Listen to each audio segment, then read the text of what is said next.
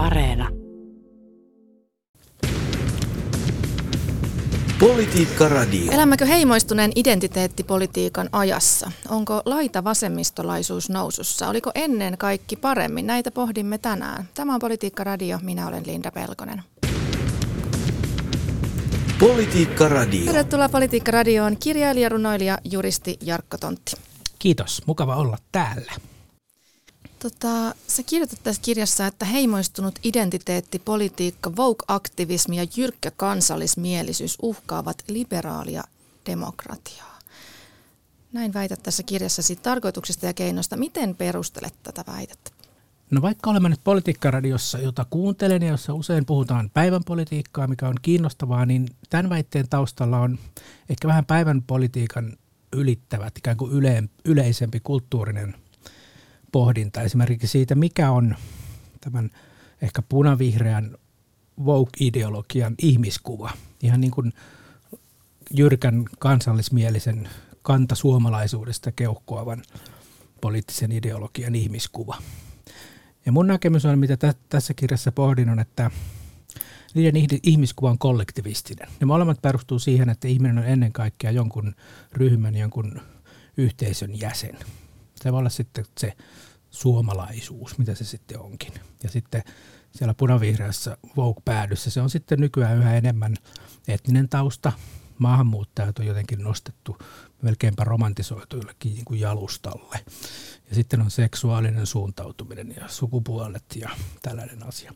Ja se on mun nähdäkseni perustavalla tavalla ristiriidassa sen kanssa, tällainen kollektivistinen ihmiskuva, mikä on liberaalin demokratian ihmiskuva. Ja se on se, että ihminen on ennen kaikkea yksilö ja loppujen lopuksi on aika vähämerkityksellistä, tai sen pitäisi olla mahdollisimman vähämerkityksellistä hänen pigmenttinsä tai, tai hänen niin kuin seksuaalisuutensa. Että me olemme kaikki kansalaisia ja yhdenvertaisia, tai meidän pitäisi olla sellaisia, vaikka yhdenvertaisuus on aina tietenkin tavoite, jota ei voida saavuttaa täysin. Ja siinä mielessä nämä ikään kuin uudet, uudet ääripäät niin kuin haastavat mun nähdäkseni sen liberaalin demokratian ihmiskuvan. Puhutaan aika isosta kulttuurista muutoksesta, joka kyllä näkyy kyllä sitten ihan tässä päivän politiikan debatissakin minusta. Uudet ääripäät. Mm. Mitkä on ne uudet ääripäät?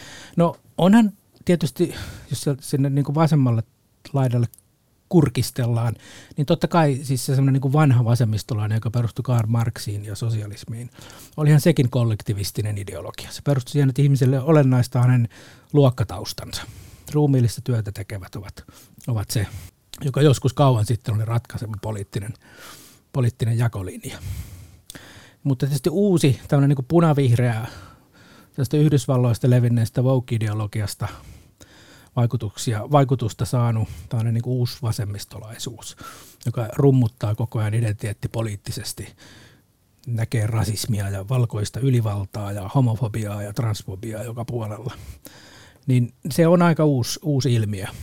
Mä olen aika paljon seurannut Yhdysvaltojen ja Britannian ja myös Saksan ja Ranskan niin yhteiskunnallista ja kulttuurista keskustelua. Ja Yhdysvalloista se on niin kuin lähtenyt ihan niin kuin muutama vuosi sitten ehkä – syntynyt yliopistoissa. Semmoinen liike, mikä analogisesti muistuttaa mun mielestäni jotain sellaista kuin Suomessa oli 70-luvulla. Niin kuin jyrkkä laita vasemmistolaisuus, joka lähti taistolaisuudeksi kutsuttu, joka lähti sieltä yliopistoista ja niin kuin veti mukanaan yhden kokonaisen sukupolven varsin niin kuin äärimmäiseen ideologiaan. Oikeasti tähdettiin demokratian kaatamiseen mm. ja siirtyminen sosialismiin ja jonkinlainen – mutta etkö sä nyt vertaa tässä tämmöistä uusi vasemmistolaisuutta tai identiteettipolitiikan harjoittamista sitten mihinkään toiseen ääripäähän, minkä oletettavasti tässä nyt saatte toki sanoa, mitä sillä tarkoitat, mutta, no meillä on mutta tietysti... että, e- eikä nämä nyt ole ihan samanlaisia, että jos harrastaa, harrastaa identiteettipolitiikkaa kuin että on vaikka uusnatsi. No en mä tiedä, mä niin kuin sanoin, se kollektivistinen, totta kai ollaan niin kuin, pitää aina miettiä niin kuin yksityiskohtaisesti, ei voi niin kuin, kasata yhteen yksiselitteisesti, että tuolla on äärioikeisto ja ne on kaikki natseja, tuolla on äärivasemmisto ja ne on kaikki kiilosilmäisiä woke-aktivisteja. Meillä on niin monenlaisia toimijoita yhteiskunnassa ja politiikassa, mutta se ihmiskuvan niin kuin ero liberaaliin demokratiaan on mun mielestä selvä. Mitä pitemmälle mennään sinne niin kuin oikealle ja nationalismiin, niin sitä jyrkempi on se kollektivistinen usko ja näkemys siitä, että joku etnisen vaikkapa nyt sitten kantasuomalaisuuden pitäisi olla merkittävä tekijä yhteiskunnassa ja keskustelussa ja siitä, minkälaisia sisältöjä politiikassa tehdään. Ja mitä pitemmälle mennään sinne Yhdysvaltoista tänne rantautuneeseen woke-ideologiaan, niin sitä jyrkemmin ollaan sitä mieltä, että, että ihan samalla lailla oleellista meidän politiikassamme pitäisi olla katsoa sitä, että, että mikä on ihmisen etninen tausta. Ei niinkään ehkä mitä hän sanoo, mitä hän tekee, vaan se mikä etninen tausta on, mikä hänen seksuaalisuutensa on. Ja nämä on mulle hyvin vieraita ideologioita. Mm. Totta kai meillä on monenlaista vasemmistolaisuutta, meillä on monenlaista, ei, ei, ei ylpeys ja rakkaus isänmaasta tarkoita äärioikeistoa, mutta automaattisesti on mm. patriotismi, joka on myönteistä rakkautta isänmaahan, niin se on ihan eri asia kuin vaikka nyt sitten, meillä on kuitenkin jotain pieniä, hyvin sirpalemaisia onneksi natsi-ideologia kannattavia ryhmiä Suomessa ja Euroopassa. Että, mutta mun mielestä on ihan selvää, jos katsotaan politiikkaa, sanotaan 15 tai 20, ehkä 10 vuotta taaksepäin, että meillähän on keskusta oikeisto ja keskusta vasemmisto heikentyneet ja sitten meillä on tapahtunut sellaista, että on syntynyt selkeämmin kansallismielisiä puolueita useissa maissa, Suomessa myös, Ruotsissa. Ja se on sitten tietysti, tästä kamppaillaan, politiikassa kamppaillaan kielestä. Se on niin kuin sitten, jotkut kutsuvat näitä äärioikeista. Mä en ehkä ihan käyttäisi sitä. Mä en käyttäisi vasemmistoliitosta sanaa äärivasemmisto, enkä perussuomalaista äärioikeista. Ehkä ne on laitoja, eikö taisi niin lempeämpi tapa puhua näistä. Ja sitten heidän he, niistä vielä mennään pitemmälle, niin löytyy ehkä sitten sellaisiakin liikkeitä, joita ei sanotaan mm. aikaisemmin ollut. Niin onhan nämä suuret puolueet pienentyneet tässä vuosikymmenten mittaan, mutta nyt tälläkin hetkellä Gallupeissa kokoomus on ensimmäisenä, SDP toisena, perussuomalaiset toki kolmantena niin, siellä, on joka on, joka on ollut pieni puol- uusi puolue. Niin, mä muistan kun se tuli. Mä muistan kun se oli kaksi kolme ihmistä, Timo Soini ja pari muuta. Ja mä muistan myös ajan, jolloin ei missään nimessä olisi voinut olla sellaista, kuten Vasemmistoliiton nuorisojärjestön puheenjohtaja on ilmoittanut olevansa kommunisti. Tämä ei olisi ollut, sopinut edes, ollut mahdollista edes vasemmistoliitossa vielä 15 vuotta sitten. Nyt se on ihan arkipäivää. Ja toinen puolue vihreät, mikä aikanaan ehkä poliittisella kentällä täytti pikemminkin sen tyhjän aukon, kun Suomessa oli liberaalidemokraattista puoluetta toisin kuin monissa maassa – on puolueena myös siirtynyt selvästi vasemmalle. Se on selvästi vasemmistopuolue, joka kamppailee äänestäjistä vasemmistoliiton kanssa. Ja se on hyvin erilainen vihreät, kun se oli sanotaan syntyjään tai, tai 20 vuotta sitten tai vielä 15 vuotta sitten. No, mutta jos palataan siihen tähän väitteeseen, mikä sun kirjassa on siis heimoistunut identiteettipolitiikka, woke-aktivismi ja jyrkkä kansallismielisyys uhkaavat liberaalia demokratiaa. Siis miten tämä, kuitenkin siis asiathan ratkaistaan vaaleissa. Millä tavalla kiivaskaan keskustelu, vaikka sitten patsaista tai siitä, mitä sanoja käytetään, miten se vaarantaa demokratiaa? Ei keskustelu ei ikinä vaaranna demokratiaa, se on päinvastoin. Siis se, että keskustelua ryhdytään rajoittamaan, niin se vaarantaa demokratian. Siis ihan mahtavaa, että on ihminen nyt missä ääressä tahansa, niin minähän kannatan mahdollisimman laajaa sananvapautta ja kaikille niin kommunisteille kuin natseillekin sanokaa mitä mieltä olette maailmasta. Se on parasta parasta tuota, yhteiskunnan kannalta, että sitä voidaan sitten kritisoida ruotia, miksi te olette väärässä. Mutta jos me katsotaan maailmaa ja globaalisti, niin on ihan selvää, että demokratia on oikeasti uhattuna esimerkiksi Unkarissa, jossa, jossa on sen, tyyppisiä, sen tyyppinen poliittinen puolue vallassa käytännössä hallitsee ikään kuin kaikkia yhteiskunnan lohkoja, mukaan lukien niin kuin talouselämää, jonka joskus, joskus eikä joku liitti pikemminkin sosialismiin kuin tuohon laita oikeistolaisuuteen ja sellainen ideologia, joka sitten ikään tunkeutuu yhteiskunnan kaikille lohkoille, esimerkiksi, että media ei voida enää puhua, että niin kuin Unkarin yleisradioyhtiö on jo käytännössä hallituksen tiedotuskanava, eikä tehdä journalistista työtä. Ja se on niin kuin aikamoinen juttu, mä sanoisin. Silloin ei enää mm. keskustelua voi... Silloin ollaan niin kuin diktatuurimaisissa olosuhteissa, että niin kuin johtaja päättää, mitä on haalittu kaikki mediat ja vapaat mediat omaan haltuun ja sitten päätetään, että mitä niistä saa No en mä nyt ihan kertoa. Unkarista niin kuin diktatuurisanaa käyttäisi, että se on niin kuin sanotaan se on niin kuin kallellaan autorati, autoritati, autoritaarisyyteen. autoritäärisyyteen. autoritäärisyyteen. nimenomaan sanat sekoilivat nyt kirjailijan suussa. Niin, että se on kuitenkin eri asia. Siellä on kuitenkin mm. avoimet niin kuin rehelliset vaalit ja ihmisiä ei hakata ja pistetä vankilaan, mm. ne on eri mieltä hallituksessa. Se on ihan eri asia kuin diktatuuri. Et ei me niin kuin, EUssa ei ole diktatuuria vielä onneksi, mutta se on ihan selvä asia, että demokratia on siellä pulassa. Että siellä on poliittinen johto, joka pelaa aika lailla sellaista niin kuin etnisellä kortilla. kanta unkarilaisuudesta varmaan voisi, varmaankin käyttävät semmoisia termejä. Ja se uhkaa ihan niin kuin samasta syynnästä, vaikka toisesta suunnasta liberaalin demokratian niin kuin peruslähtökohtia, että ihmiset on yksilöitä eikä vain jonkun ryhmän jäseniä. Sä kirjoitat tässä kirjassa siis annat esimerkkiä Amerikasta, demokraattipuolueesta, siitä miten siellä demokraattipuolueessa tämä niin Vogue-keskustelu mielestäsi on, on jollain tavalla vähän niin kuin pilannut sitä, sitä niin kuin kannatusta ja minkä takia myöskin Trump voitti, niin, niin voiko tätä verrata Suomeen? Siis onko Suomessa joku suurimmista puolueista unohtanut vaikka tyysti tämmöiset yhteiskunnalliset tärkeät asiat ja lähtenyt, lähtenyt ohjelmatasolla pelkästään tämmöisen identiteettipolitiikkaan. Siis identiteettipolitiikastahan tässä nyt sitten puhutaan ja kirjoitat siitä. No mä sanoisin, niin kuin kirjoitan kirjassakin, että eniten vaikutteita tästä Yhdysvalloista, ensin Britanniaa ja sitten muualle Eurooppaan levinnyt niin kuin identiteettipoliittinen vogue on Suomessa saanut vihreistä puolueista, jossa varsinkin se on nuorten puolue, opiskelijoiden puolue, uudet ideat tulee sinne ensimmäisenä. Ja sieltä on noussut mun nähdäkseni ihan selkeästi identiteettipolitiikkaa tekeviä poliitikkoja. Helsingin, helsinkiläinen ä, Fatim Diarra on ehkä yksi selkeämpi esimerkki tällaista niin kuin identiteettipolitiikkaa tekevästä nuoresta vihreästä poliitikosta. Ja vasemmistoliittoon on tullut sen, sellaista poliittista retoriikkaa myös.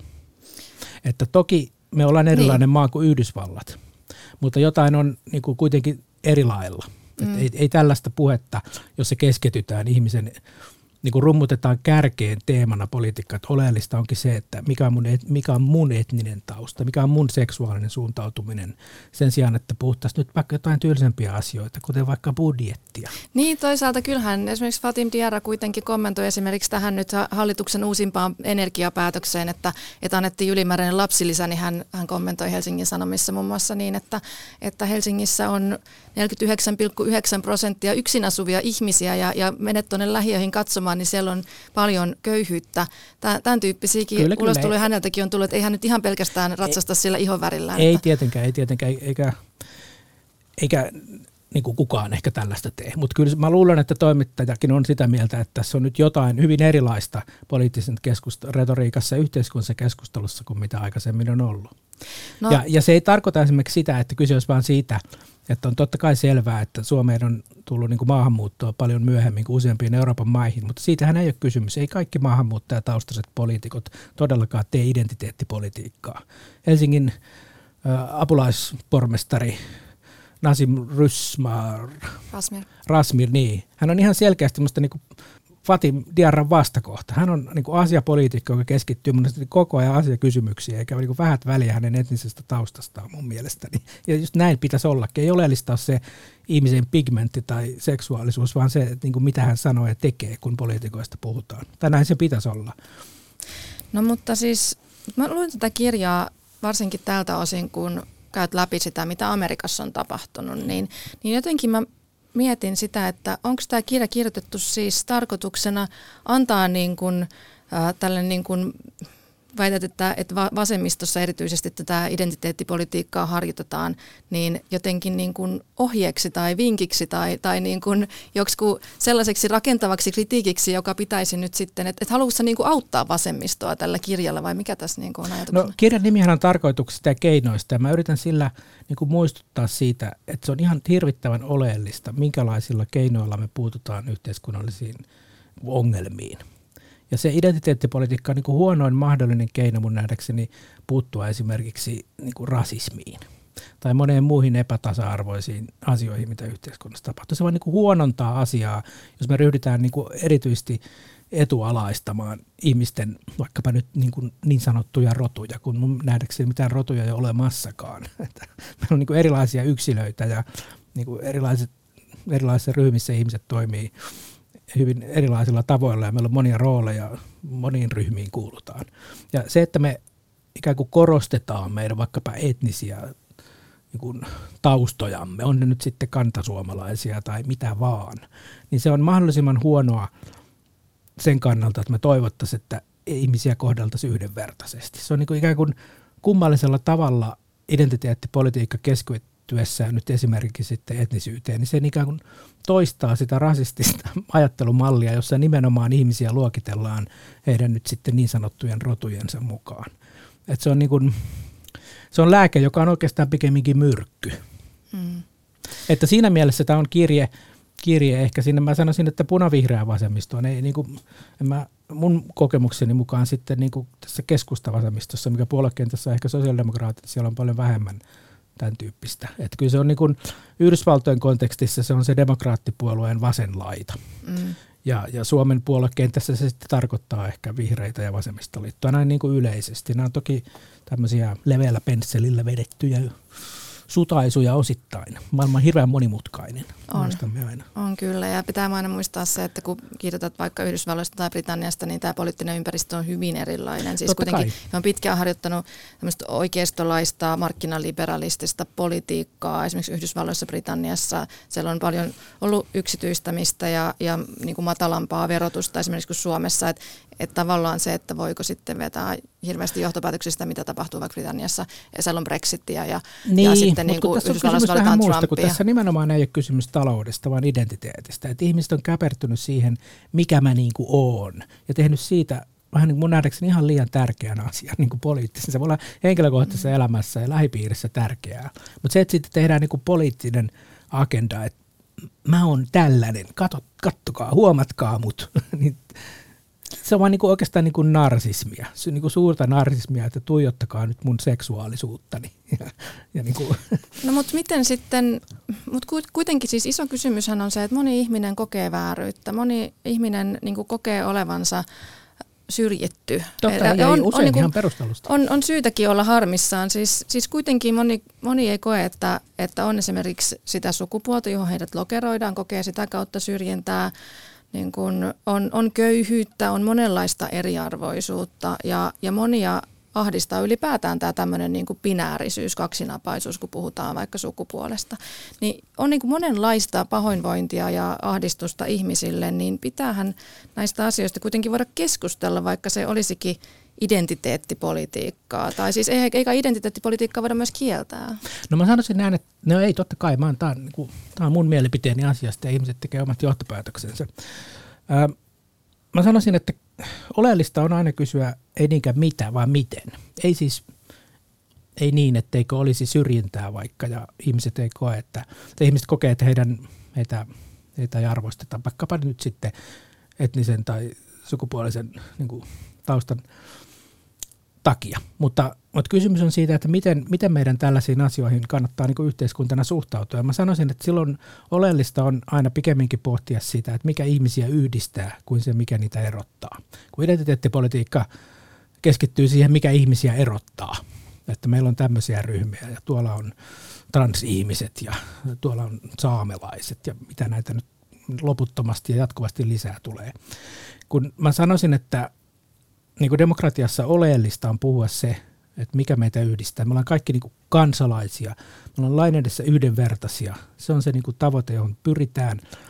Ja jos me ryhdytään niin kuin vaatimaan jonkinlaista erityiskohtelua jonkun, jonkun meidän identiteetti, identiteettimme takia, niin me ollaan silloin niin kuin vakavalla tavalla omasta vaarantamassa koko demokratian perusidea.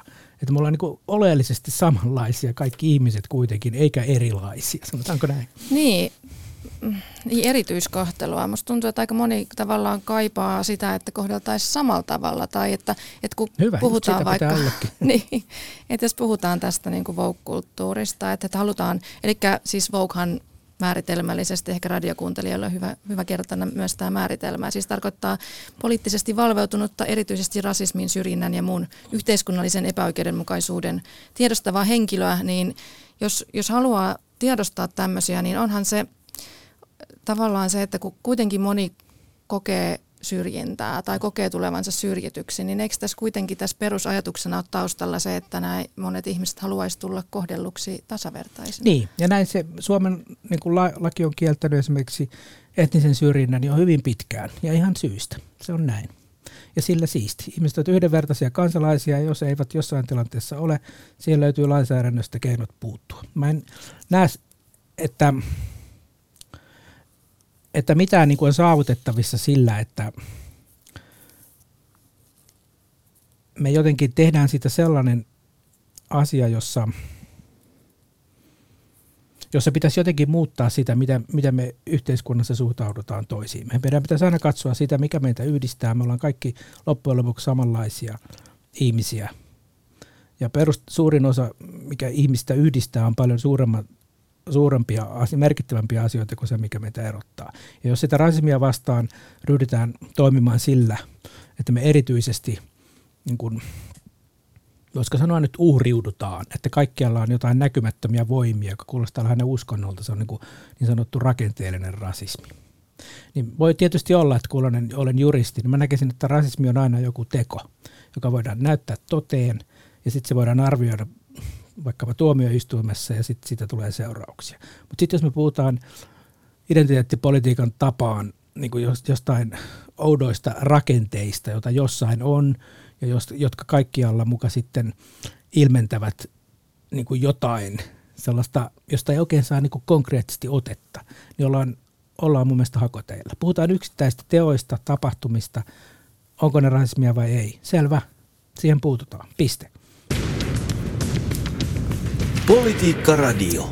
Politiikka Radiossa pohdimme identiteettipolitiikkaa. Tällä studiossa keskustelemassa Jarkko Tontti, kirjailija, runoilija, juristi, joka on kirjoittanut juuri kirjan tarkoituksista ja keinoista.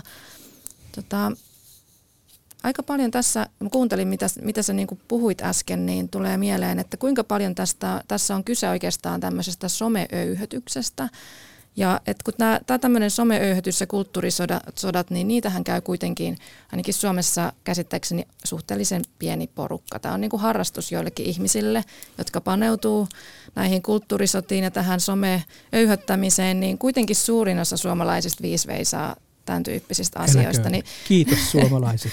niin, Ihmiskunnalla on toivoa ja Suomella myös. Palaan jälleen kerran tähän sun väitteeseen, että tämä nyt uhkaa liberaalia demokratiaa, tämä, tämä heimoistunut identiteettipolitiikka, woke-aktivismi ja, ja, ja jyrkkä kansallismielisyys, niin, niin tota, miten se sille hetkauttaa meidän demokratiaa yhtään mihinkään suuntaan, jos kuitenkin tämmöinen kulttuurisota ja someöyhätys on aika pienen porukan harrastus? No kyllä me on niin kuin olemme on nähty mun mielestä maailmalla, että nämä asiat voi riistäytyä käsistä. Ja mä sanoisin, että yksi syy, että sellainenkin demokratia ihan aidosti jo kyseenalaistanut, että ei hyväksy vaalitulosta, Donald Trump, niin hän nousi aika paljon sen takia valtaan, että iso osa yhdysvaltalaista sai tarpeekseen tästä identiteettipolitiikasta.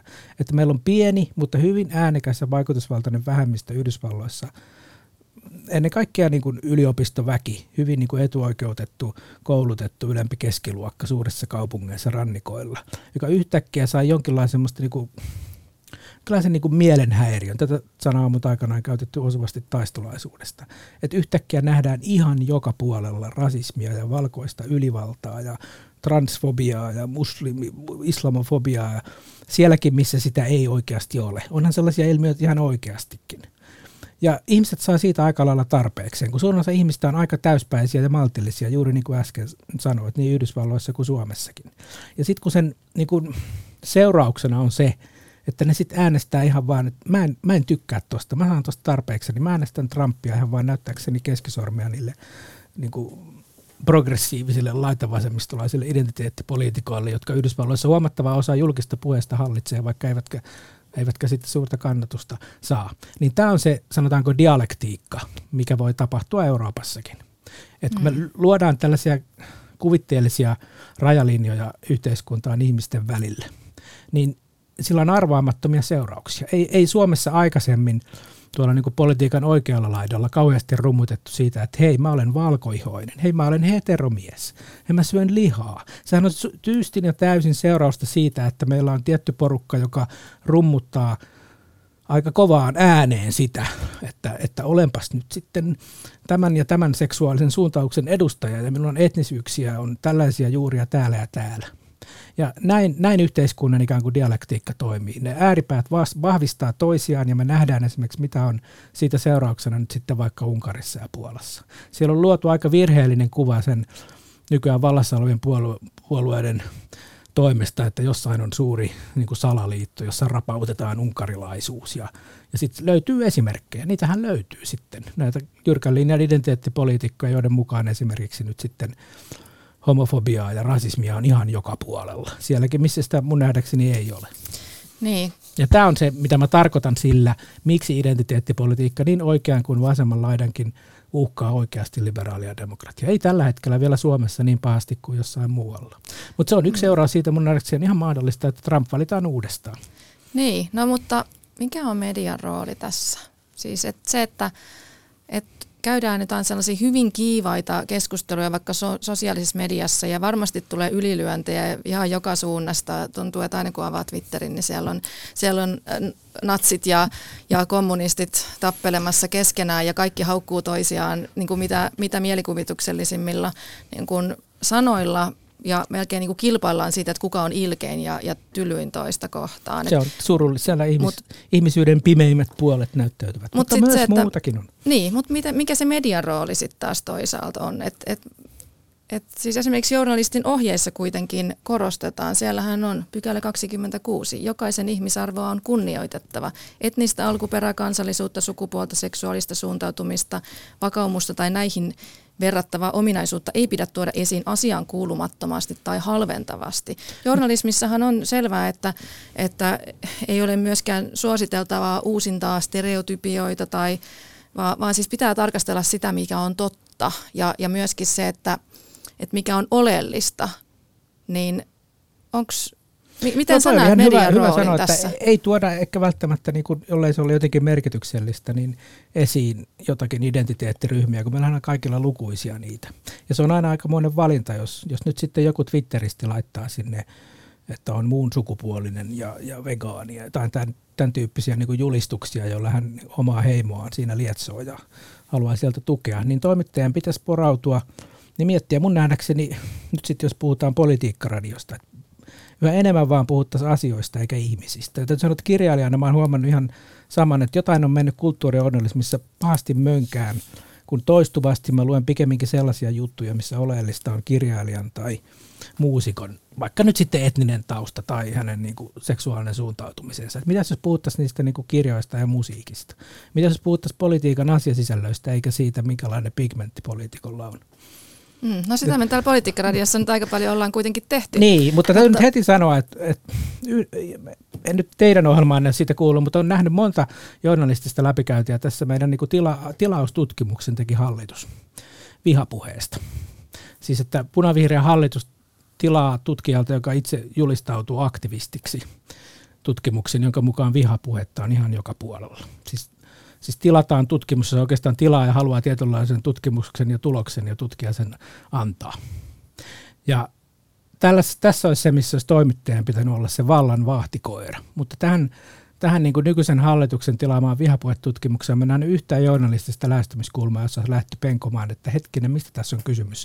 Hallitus tilaa tutkimuksen oman politiikkansa tueksi, jossa vaan käystetään oppositiopuolueet ennen kaikkea tämä perussuomalaiset jonkinlaisen rasistisen vihapuheen lietsojaksi. Se on niin läpinäkyvää siinä tässä tutkimuksessa, että niin kuin jokainen näkee sen. Mä näin useita journalistisia juttuja siitä, jossa näille tutkijoille annetaan vain niin kuin vapaus rummuttaa sitä puolepoliittisesti motivoitua tutki, niin sanottua tutkimusta ilman yhtään hankalaa kysymystä. Ja sori heti etukäteen, jos te olette tehnyt ne, mutta sitten mä en kuunnellut teidän ohjelmaa. Hei, me ollaan puhuttu vihapuheesta, me ollaan puhuttu paljon siitä lainsäädännöstä, pitääkö maalittaminen kriminalisoida. Voi et jokainen kuuntelija käydä Yle Areenassa kaivamassa niitä vanhoja jaksoja, jos on kiinnostunut. Tänään me ei ehditä ihan hirveästi enää pureutua siihen. Siis onhan se rikoslaissa, laitaluhkaus niin on, on, on, on rikoslaissa, sitten on, sitten on totta kai kunnianloukkaus on, on rikoslaissa. Ja, ja tota, siitä voitaisiin vähän että... keskustella, onko se liian kireä. Kun eräskin toimittaja, jotka minä tunnen hyvin, niin sinäkin varmaan, Johanna Vehkoa laitettiin aika ahtaalle kunnianloukkauspykälän takia, mikä on kansainvälisesti Suomessa erittäin tiukka. Toivoisin sitä lievennettävän. Hei, kiitos oikein paljon tästä mielenkiintoisesta keskustelusta kirjailija, runoilija, juristi Jarkko Tontti. Kiitos. Politiikka Radio.